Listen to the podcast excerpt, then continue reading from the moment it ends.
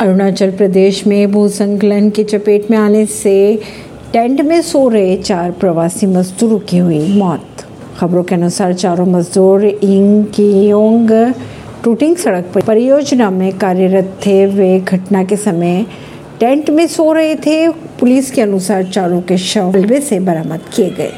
कर्नाटक में हेमंत बिस्वा शर्मा ने कहा, सिद्धरामैया व कुमार दोनों टीपू सुल्तान के वंशज है। उन्होंने ये भी कहा कि मुगलों के हमलों में अस्सी हज़ार लोगों ने कुर्बानी दी थी, अगर कांग्रेस जीती, कर्नाटक पीएफआई की घाटी बन जाएगी।